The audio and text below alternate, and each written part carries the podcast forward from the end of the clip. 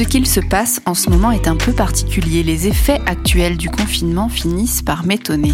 Imaginons, vous êtes dans la forêt, une forêt bien dense, bien isolée, j'ai presque envie de dire, et là, la lumière s'éteint. Votre lumière s'éteint. Plus de lampe torche, vous vous retrouvez dans le noir, le noir total. Plus de lumière, plus une lueur, pas de relief, rien.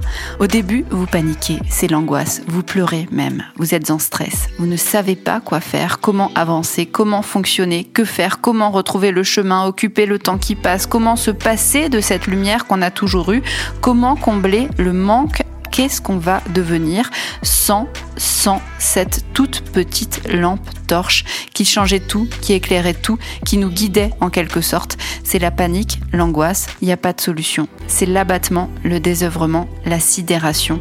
Qu'est-ce qu'on va faire maintenant ? Qu'est-ce qu'on va faire maintenant ? C'est à ce moment-là de l'histoire qu'on s'est posé et qu'on a attendu.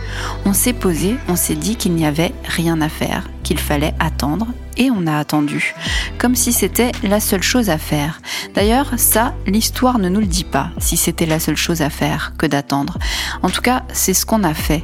Passé le stade de l'angoisse, on a commencé à se dire « ça va être long là, quand même, dans le noir ». Et on a commencé à faire des choses qu'on ne peut faire que dans le noir, en développant davantage l'usage des autres sens, ceux qu'on utilisait moins avant, l'odorat d'abord, puis l'ouïe, sentir, écouter, enfin le toucher. Mais ça demandait d'avoir encore un peu plus repris confiance en soi. Bref, on s'est remis, tant bien que mal, petit à petit, à fonctionner. Autrement, pas avec les mêmes moyens, pas exactement dans le même décor, pas sur les mêmes bases et en revoyant nos priorités aussi en fonction de ces nouveaux moyens justement et de ce qu'on avait perdu. Mais on s'est remis en marche. On s'est remis en marche et doucement, sans qu'on s'en aperçoive, alors que les jours passaient, nos yeux se sont accoutumés. Même dans le noir profond, il faut du temps, mais nos yeux s'accoutument. Il faut d'autant plus de temps d'ailleurs que la lumière était vive. Mais nos yeux ont fini par s'accoutumer. On a commencé à redistinguer des petites choses, plus ou moins près de nous, puis plus ou moins loin. Ce petit retour à la vue ne changeait rien au fait qu'on était encore dans le noir et qu'on n'avait toujours pas de lumière, mais on y voyait assez, finalement, pour avancer. On s'était accoutumé. On avait oublié à quel point la lampe éclairait tout ce qui nous entourait dans le moindre détail. Et on avait oublié aussi à quel point l'intensité de son éclat nous empêchait de voir, de sentir, de toucher ou d'entendre le reste.